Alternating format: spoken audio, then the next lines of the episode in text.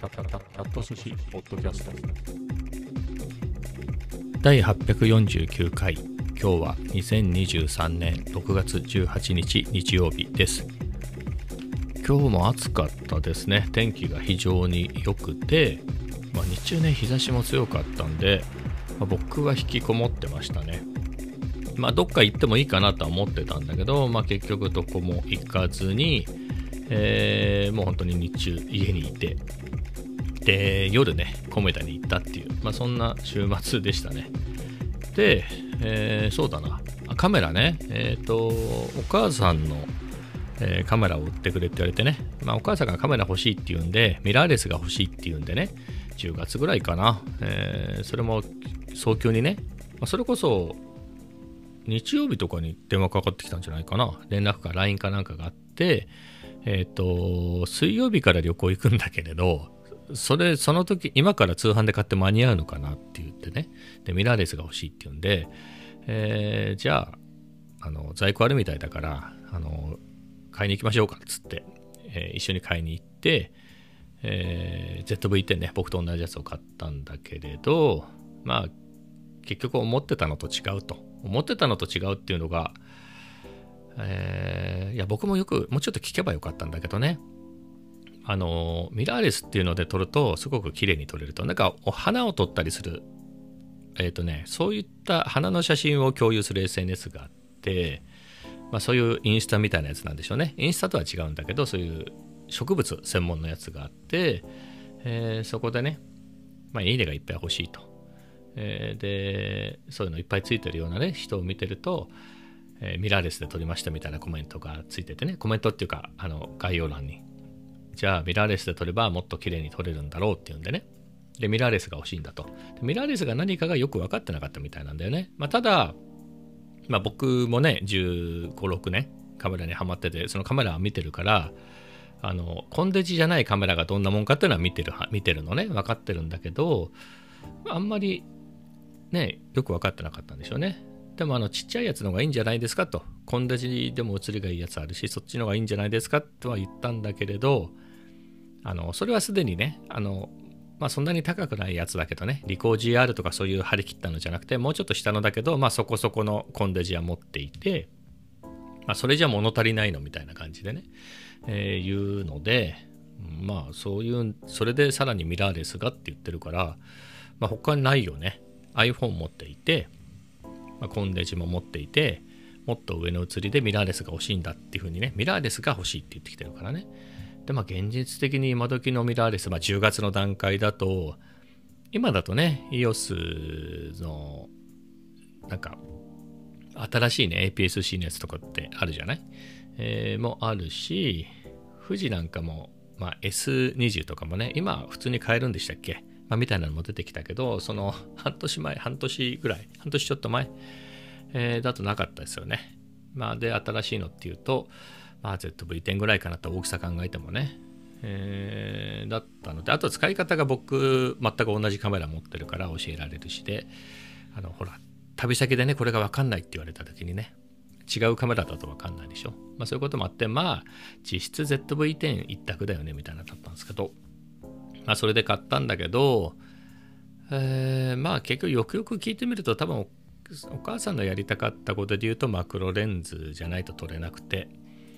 えー、なんだけど、まあ、そもそも大きくて重いから嫌だとか、えー、みたいな話でねあんまり使わないんだって言って。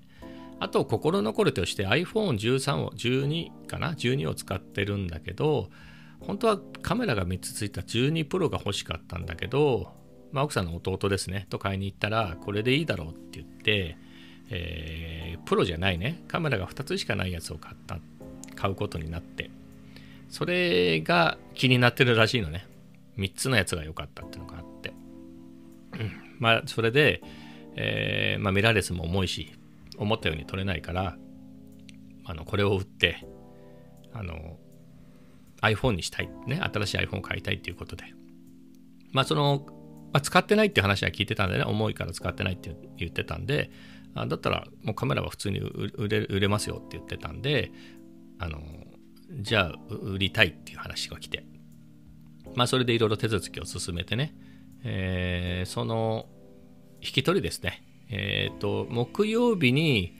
あの、梱包キットが、マップカメラから送られてきて、で、えー今日、引き取りに来て、あ、ごめんなさい。土曜日に引き取りに来て、今日ね、その結果が出てきて、あの、満額、ワンプライスのね、満額買い取りですっていうんで、以上ですっていうね、まあ、いつものメールが来て、無事取引完了ですね。6万ちょっとかな。なんか色によって違くて、お母さんの白で僕の黒なんだけど、黒の方がね、6000ぐらい高いのね、買い取り価格が。えーだったんですが、うん。あこれもね、本当にその、僕7月に買ったのかな、6月かな、7月に買ったのね、ZV-10。で、お母さんが10月ぐらいに ZV-10 買ったでしょ？逆ぐらいだったらよかったね。だ7月、去年の7月、6月、7月ぐらいにお母さんがにが ZV-10 を買って、重いから嫌だっていう段階で僕があのマップの買い取り価格で買っちゃうっていうのがね、えーお得でよかったかなって気がするよね。はい。残念って感じですけどね。まあそんな感じでしたね。まあ、ZV-10 もいいカメラなんですけどね。まあだから我々の常識と一般の常識が違うっていうことだよね。あの ZV-10 なんて空気みたいに軽いじゃない。僕からすると。えーなんだけど、やっぱり普段ね iPhone だったり、まあその前で言うと、まあ、Zoom が効くっていうんでね、あのコンデジ、えーなんかを使ってた人にとっては、ミラーレス重いわと、えー肩が凝るわみたいなね、邪魔くさいし、みたいな、えー、ちゅうことなんだね。うん。まあそれもそうで、えー僕らも ZV-10 は空気みたいに軽いって感じるけれど、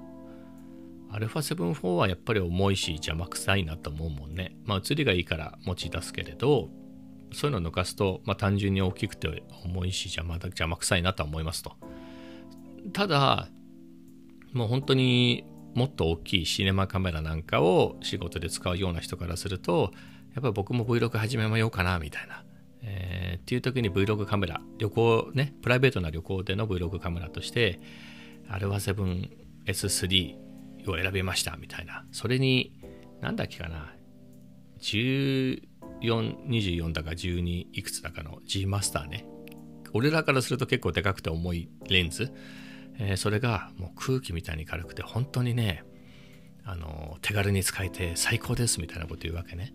それはその人にとってはそうなのよ。普段もっとでっかくて電源入れてから動き出すまでに1分とかかかるみたいなね。まあ基本本物のシネマカメラって電源オフにしない？撮ってる間中、撮影中ずっと電源は絶対オフにしないみたいな運用をするから、立ち上がりが遅くてもね、問題ないんでしょうね。あここにこんな綺麗なお花がみたいな感じで急に電源入れて撮るってことはないから、えーそういうもんなんでしょうけど、うんまあ、そういう人からするとねすごく軽いっていうのがね、まあ、そもそも手持ちでできるしみたいな、えーなんで人それぞれでね何が大きくて重いかみたいなのってのはあれなんですけれど、うん、まあそんな感じでしたね。ということで。あだから ZV-10 もね僕も悩んでは悩んだんだけどね。この話何日か前にしたけど。まあついでだから僕もカメラ整理しようかなっていうのがあって。まあ今も思ってはいますけどね。うーんまあ α7-4 ね高かったしもう一回買うってなるのは大変だから。まあこれは残すとして、まあ、よく使うのはまあよく使うので言うと 28mm ね 28mmF1 あ F2 28mm の F2 が一番使ってるかな今だと。まあ Vlog 張り切った Vlog で言えば 20mm はいいよね写りもいいし。でまあ写真とかも含めると 35mm って好きだなみたいな。まあこの3本があれば、えー普段使いでは困らないでまあもう一本タムロンのね 2875F2.8G2 っていうレンズがあってまあ名前の通りで 28mm から 75mm までを F2.8 通して撮れるんでまあフルサイズの F2.8 なんでね、えーかなりいい感じにボケるっていう、うん、だから APS-C の F2 か気持ちもうちょっとボケるぐらいの印象かね。あの数字理屈の上では1段ぐらいしか違わない1段しか違わないはずなんで F2 相当のボケになるはずなんだけどやっぱりもうちょっとボケる感じがするね。今までずっと両方併用してきたけれど。はい。まあみたいな感じなんでまあ十分ボケるかなっていうのはあるんだけれどね、えーでもそんなにはでかいんで持ち出してないんでまあじゃあ ZV-10 レンズキットあと 11mm の超広角レンズ。とそのタムロンを売ってみたいなね。ちょっとすっきりするかなみたいなことはまあ相変わらず思ってますけどね。まあ結論ですだねこの辺は。うん。まあもっといっぱい撮ってみたいような気もするしまあそんなかつてのじゃんじゃん Vlog 撮ってじゃんじゃん公開して登録者が増えるのが楽しいみたいなのは今はちょっとないね。うん。な感じかな。まだ悩ましいね。まあやるならやってもいいかなと思うんだけど。結構3年ぐらいやってね。まあ最初の頃って本当の手探りだから Vlog っていうのかどうかもわからない、えーもう本当にそのコロナの最初の頃でしょ？特に。始めたのがコロナののその自粛の間にね。始めたんで。それこそ本当のなんとかルーティンみたいなやつね。をやってみたり、えー普通に土鍋ご飯にちょうどハマってた時期があってもう土鍋ご飯とその食べるものを毎日とってそれを乗せた回もあったしなんかフレンチトーストの作り方を調べてそれで作ってみたとか喫茶店のナポリタンを作ってみたとかまあそういうのもあるし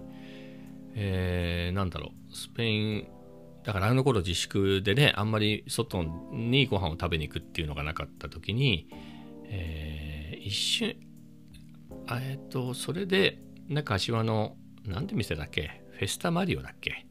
に、えーパエリアを食べに行ったやつとかね。そういうのを撮ってみたりとか。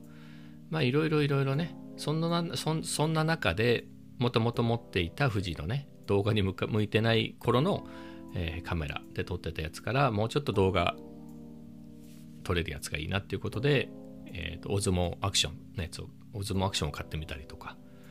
まあ、その後 EOSRP ね、えーフルサイズのミラーレスをもうほんと買い買買うってね買ってみたりとか、まあ、そんな中であれもこれもで。だから EOSRP の段階ではやっぱ綺麗に撮れてね、えーってやつで買ったんだけれどやっぱ歩きながらフルサイズのやつで喋りながら撮ったりとかそういうこともしてみたいなってなるとやっぱそあのあの時その時点だとねやっぱソニーしかないっていうことで。まあ α7C に買い替えて 20mm のね超広角レンズ買ってそういうことやってみたり買ってすぐぐらいに23ヶ月で α7-4 が出てねで23ヶ月ではないか半年は経たないけどまあ4ヶ月ぐらいで α7-4 が出てアクティブ手ブレ補正がついててねもう本当にいいなあれと思ってまあ結構そこそこの買い取り値段だったんでああいうのをもっとやりたいなと後処理でやってたのね 後処理でその手ブレ補正をかけてたんで綺麗にはかかるんだけどやっぱり手間でしょ。だったのでそれをその手間がなくなるんだったらいいなと思って、まあ、α7-4 を買ってみてね。それでますます楽しくていろいろ自撮りしながら歩きながら喋ったりとかね。そういうことをやってみたりとか、まあ、そういうのもいろいろやってね来てうんまあみたいな感じですかね。だからそれこそ今思えばやってたなっていうしばらくやってたなっていうのでいくと毎日ねポケモンの絵を描いてたの。本当に。あれ何日どんぐらい続けたかな。結構長くねえーそうですね。確か3月ぐらい。2020年の3月からその年いっぱいぐらい毎日ポケモン描いてたのね。でその動画始めた時にタイムラプスでその絵を描いてるところを撮ったりしてたからそういうコンテンツもあったんだよね。だからそれも月1ぐらいでそのタイプラタイムラプスの動画を集めてね、えーやってみたりとかそういうのもやってたね。今思うと結構バリエーションあったね。まあみたいなことをいろいろやっていく中でまあいわゆる普通の Vlog になってておざなりな なんか買ったら開封。であとは普段のカフェ散歩ね行って猫触ってコーヒー飲んでみたいなまあそんなのに落ち着いてまあそれも飽きるよね。同じことの日々繰り返しなので。まあそんな風になっちゃって。えーですかね、うん、でやっぱりそこでそういった Vlog とかねあの動画を本格的に始めて3回目の旅行になるのかな。去年は行かなかったのね。ずっと緊急事態宣言となんとかだったよね去年って確か。それ一昨年でしたっけ？えーみたいだったんであ去年は落ち着いたのか、えーまあなんか行かなかったんだよね去年は。でだからコロナの最初の年に、えー年末に京都。1年後に金沢。2021ね。で去年は行ってなくて今年神戸に行って、まあ、それぞれカメラが変わっていくわけね。最初の年に京都行った時には EOSRP 翌年金沢行った時にはアルファ。ああああちょっと待って。そうっすね。アルファ 7C なのかな？あの時って。あれ？ちょっと待って。金沢の時ってアルファ 7C か？アルファ 7C だったんだね。自分で言っててびっくりしちゃった。そうね。アルファ 7C だったんだ。へーって感じですけど。うん。そうだよね。2021年の12月に金沢行ってアルファ74は2022年の去年の5月に買ってるから。へーって感じだね。うん。はい。まあそんな感じでつまり α7-4 になって今年の3月に神戸に行ってね、えーやっぱり普段ね3年 Vlog 撮ってさらに旅行も3回目、えーで機材もグレードアップしてるからね。なんか素材なんかもいっぱい撮って。で旅のブログってこうやって撮った方がいいよねみたいなのも分かってきてね、まあ、僕の場合は1日、まあ、何泊かするんだったらその1日ごとに、えー分けて編集した方がいいかなっていう感じでねやってるんで。まあそのスタイルでやってまあ4日3泊4日分の編集はめんどくさかったなみたいな感じでね、うん。あの辺で燃え尽きた感がありますね。3月し、うん、3月はまだ頑張ってたんだけどね。4月のあたりで、えーつまり、えー旅行の Vlog2 日目あたりを作ったあたりでしんどいなみたいな。この先いっぱい素材あって4日分作んなきゃいけない上にその当時で言うとやっぱり毎日撮影してるわけね。もともと日々の、生活を記録してそれを週1とか2週に3本ぐらいのペースで Vlog にしてたわけだからそっちも溜まっていくしで。だからその頃で言うとつくつくしんぼがちっちゃいのが出てきた頃みたいなやつを撮ってちょっと梅も満開ですみたいな、のから桜が満咲いてきてそれが満開になって塵みたいなやつを撮ってるけれど、えーまだ神戸旅行の Vlog が終わってないからそれは外にあのその普段の Vlog は外に出せないみたいな。でその間も散財はしていて今も Vlog に使ってないんだけれど、えーヤマハの37件のミニキーボードね鍵盤。あれの開封も取ったけど使ってないでしょ？結構買ってるからね。その後何がだろう？このレコーダーは開封取ったんだっけかな、まあ、レコーダーでしょ、えーそれこそ、まあ、iPad は出しましたね。iPad は出したけど他にもなんかちょこまかいろいろ買ってるのよね。うん。で忘れちゃうぐらい買っていてしかもその開封は取ったけど、えー出せてなくて。うん、うん、まあそんな感じでね、えーどうしたもんかな？みたいな感じでその習慣がねやっぱりなくなっちゃってるんだよね今。そのなんとなく1週間取ったらせめて1週間に一度は出そうと。7日かないように出そうみたいな感じでやっていたんでその感覚でいくとねリズムになってるからまあなんとかしてまとめて Vlog にしようと。で今もあのパッと見ると8分ぐらいのほぼ編集なんだろうあらへんが終わってる動画あるのよ、まあ、ZV-10 で撮りましたみたいなやつでまとめたやつがあるのね。それ出したらいいと思うの。そのままでは出せないのね、まあ、ある程度もうちょっと音を直すとかもうちょっとカットするとか、まあ、テロップ入れるとか。テロップっていうかまあちょっとしたね説明というか必要であれば。えー、まあそんぐらいで出せるだけれどね。なんかそのサイクルが崩れちゃってるから、まあ、別にね2週間経とうが3週間空こうがみたいな感じになってるよね。多分今月って1本あげたのかな？6月4日ぐらいにあげたと思うんですよね、まあ、だから、まあ、月に2本ぐらい出せばいいかなって考えると間はねもう2週間以上空いてるでしょ？空いてるけれどなんか別にあと10日10日ぐらい6月あるしそんぐらいにもう一本出せばいいかなぐらいの感じになってきちゃったりしてね。うんまあそんな感じなんですよね。はい。何がしたいのかってでもね結構 Vlog やってる人の仲間でもやっぱあ僕とは悩みの種類が違うかもしれないけどなんか伸びないからどうやって伸び伸ばしたらいいのかなみたいなことを言って、えー、いうことで悩んでる人はいますね。いるけれどその人たちはねライブをやるなり Vlog を撮って出してんだよねちゃんと。で僕はそれを今やってないから、まあ、そういう意味では悩んでるのは確かだよね。ある意味僕も悩んでるしその人たちも悩んでる登録者増え増やしたいなみたいなねどうしてどうしてったらいいのかなみたいなことは悩んでる。僕もどうしてったらいいかなとは悩んでるけれどうんまあみたいなねなかなか難しいよね。一回そう冷めたっていうほどではないんだけどやり出せばまた面白いのかなとは思うんだけれどもう一回やるのかみたいなのはちょっと、うん、ペースがそこそこでね。まあでもそこそこのペースだったらあの α7-4 とかいるのかみたいなことは思わなくはないよね。うん。まあ iPhone でいいじゃんみたいなたまにしかやらないならっていう、えー、みたいなの思うけどね悩ましいねだからまあ写真はまあ面白いのは面白いよね。まあ最近それもあんまり撮ってねえなっていうのはあるん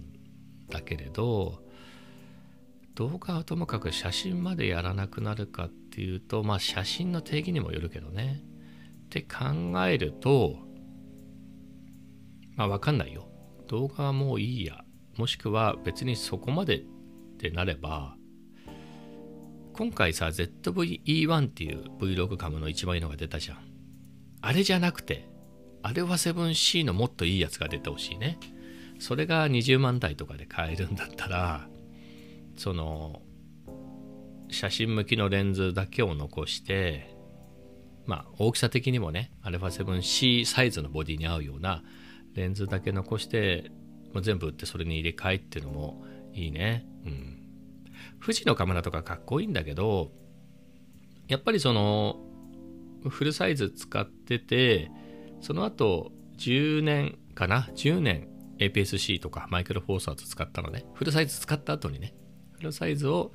えー、2年ぐらい使った後に、まあ、でっかいしな。写りは最高にいいけどし、ボケるし楽しいけれど、えー、ミラーレスのね、かっこいいやつがいいなと思って、クラシックな感じのね、昔のフィルムカメラみたいなデザインの、えー、ミラーレスの方がいいなと。毎日持ち歩くからっていうことであの乗り換えてまたフルサイズでぼかしてえなとは思いつつもまあ買い替えるほどでもっていう感じでねずっと APS-C とかを使ってきててそれで10年ぶりにねフルサイズ買い替えてフルは良いなやっぱり。っていうところでねうんなのでそこでもう一回富士かっこいいけど富士に戻るかっていうと悩ましいっすねうん悩ましいしかも結構高いでしょ。だから X100 シリーズがね、12万ぐらいで新品で買えるっていうんだったら、まあ値段とかも考えると、あの、これかなって感じはするけど、めっちゃ高いからね。そうまでしてはみたいな。えー、って考えると、まあ1台残すならやっぱフルかなみたいな。あと言うてもねここ3年ぐらいね、3年近くフルサイズのミラーレスメインで、それでずっと運用してきたんで、まあね、昔の一眼レフに比べたら小さいからね、得られる、えー、結果を鑑みると、まあ、別にフルサイズでいいかなっていうね、えー、いうところもあって。なので、追加がない分だったら、フルのままでいいよね。フルのままでいいっていうのは、もし α7 あもしね、写真しかやりませんってなった時に、えー、α7C2 的なやつが出て、えー、ZV-10 と比べる、ZV-E1 と比べると、より写真向きのやつ。ね。まあ、ソニーのカメラだから動画も撮れるだろうけれど、まあ、写真向きのやつが出たとしたらね、まあ、それはちっちゃいしいいのかなみたいな。まあ別に写真って、まあ僕は今結構かなり大体いつも持ち歩いてるけれど、取りに行くぞって以外は iPhone でもいいわけじゃない。はい。って考えると、まあ別に今の α7-4 のままでもね、いいっちゃいいけどね。みたいなことは思ってますけど。まあ悩みですよねもともとが仕事で役に立つかなと思ってね動画って始めたんだよね仕事には役に立って今も、まあ、最近ここ2年ぐらいあんまり動画の仕事がなかったんであのやるもしニーズがあるならたまにその1年ぶりぐらいに来てもやり方わかんなくなっちゃうから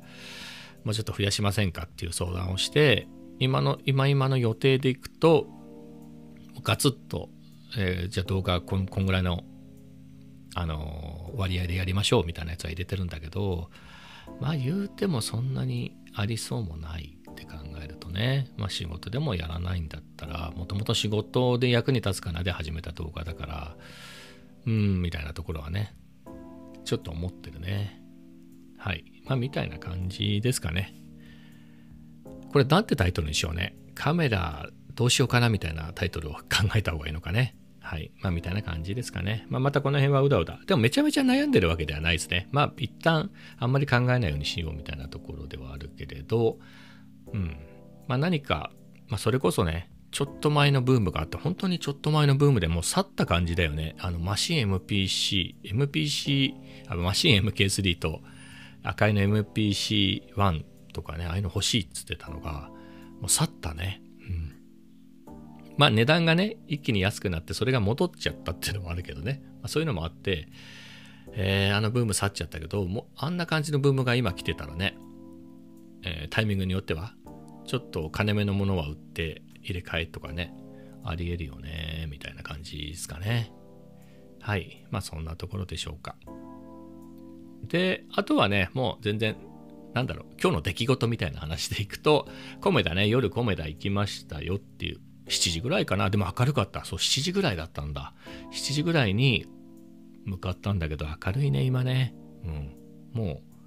う、まあ、明るいとしか言いようがないね。だって、それこそ冬、真冬の一番日が短い時間帯の4時ぐらいの感じじゃない ?5 時ぐらいって真っ暗になっちゃうでしょ？真冬ってさ。そう考えると4時とか、あ、そろそろもう、みたいなぐらいのよりむぐらいの明るさに感じるね。十分明るいっていうか、うん。えー、そんな感じにコメタに向かって。まあ好きな席も空いてたして、まあのんびりしましたが。今日もねまあベクターの続きだね。ベクトルか。ベクトルの続きでやっぱサクサク進むね、うん、めっちゃサクサク進んで。あの電卓もあるでしょ？もちろん手計算もするけれどえー、まあ、計算の仕方がね分かれば実際の計算はもうサクサク電卓でもいいかなと思って関数電卓で、えー、なんだけれど意外や意外ね同じカシオの電卓同じシリシリーズって言っていいのか分かんないけどデザインとかも同じテイストで作られてる、えー、2つの機種なんだけれど、まあ、海外向けと日本向けっていう違いはあるのね、まあ、あとグラフ関数電卓がただの関数電卓かっていう違いもあってなんだけどね結構そのベクトルの計算にたどり着く工程が全然違うのね。その日本向けの FXJP900N ってやつ最初に買ったんだけどそれはねあのメニューにベクトル計算っていうところがあって、まあ、そこで何次元のベクトルですかみたいな。で、はい、2, 2から4みたいなの入れてね。でそれでベクトル、まあ、数字入れていくと。でベクトルは ABCD4 つ作れて。まあそれを入れたら普通に、えー、なんだろう。この A たす B とか、えー、そんな感じの計算するとベクトルのね計算がしてくれますみたいなやつなんだけれど、えー、海外向けの FXCG50 ってやつはあのベクトル計算っていうモードにはわざわざいかなくて通常の計算モードのままでオプションみたいなところから、えー、ベクトルに行くんだよね。うん、でベクトルどんなベクトルかを、まあ、同じように入れていってで計算も通常のところからなんかオプションみたいなところでいくんで、まあ、その辺は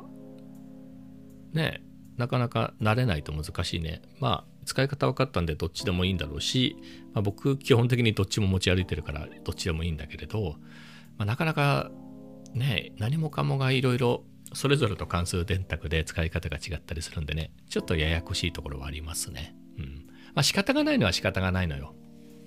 その関数電グラフ関数電卓の方は、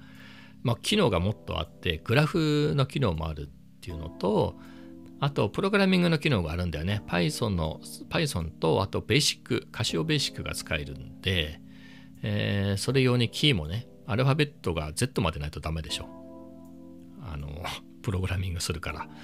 えー、みたいなところでね、そのキーのアサインとかも違ったりするんで、まあ、そういうところから何もかもが、多分あれなんでしょうね。それぞれのベースとなった前のモデルみたいなのもあって、そこから結構別な進化を遂げてきた2機種なんだろうなっていうね、えー、のはあると思うんだけどね。えー、まあそんな感じで。まあでも、便利だね。で、ベクトルも面白いので、でも長いんだよね。コマで言うと40個もあって、平面のと、えー、そうじゃないやつのベクトルで分かれてるんで、コマ数で言うと多いんだけど、ただやっぱ複素数平面に比べると今今は簡単に感じますね。感じるので進みは早い。もう、まあそういうことだよねってもう分かってますみたいな感じでガーっていけるから、まあそこは初見の複素数平面に比べるとサクサク進むんで、まあ、さっさと終わらせようかなって感じですかね。はい。まあ、楽しくやってます。あと、昨日も言ったけど、そことね、えー、プログラミングの方でのベクターね、ベクトルを使った、あの、モーショングラフィックの、えー、やつも勉強したりして、まあ、非常に面白いね。はい。まあ、そんな感じでしょうか。えー、そんなわけでね、えー、今日の Vlog、Vlog じゃねえや、ポッドキャスターこの辺で終わりたいと思いますけど、どうですかね、これ。まあ途中でね、あの止めてモニタリングっていうか、どんな風に撮れてるかなっていうのは聞いたんだけど、これね、あの、いつものマイクじゃなくて、えっ、ー、と、タスカムのね、えー、ハンディレコーダー DR07X を、のオーディオインターフェース機能を使ってね、まあ、こいつをマイクとして Mac につないで、えー、収録してるんですけど、なんかモニターした感じで言うと、なんかこれ音良くないですか？うん、なんかすごくいい感じで、えー、手軽に撮れるなっていう印象だね。だからこれ旅先でポッドキャスト撮るなんていうのもやりやすいんじゃないかなと思ってね。はい。非常に。まあ実際にポッドキャストの形にしてみないと何とも言えないけど、でもかなり、えっ、ー、と、その前の段階でちょっとあの、再生してみたところ、かなりいい感じに聞こえるんだけど、どうですかね？はい。えー、まあこういったね、感想のお便りとか来たこともないし、来ないだろうから、あれなんですけれど、はい。なんか感想ください。えー、そんなところですかね。えー、それでは、今日はこの辺で。それではまた明日。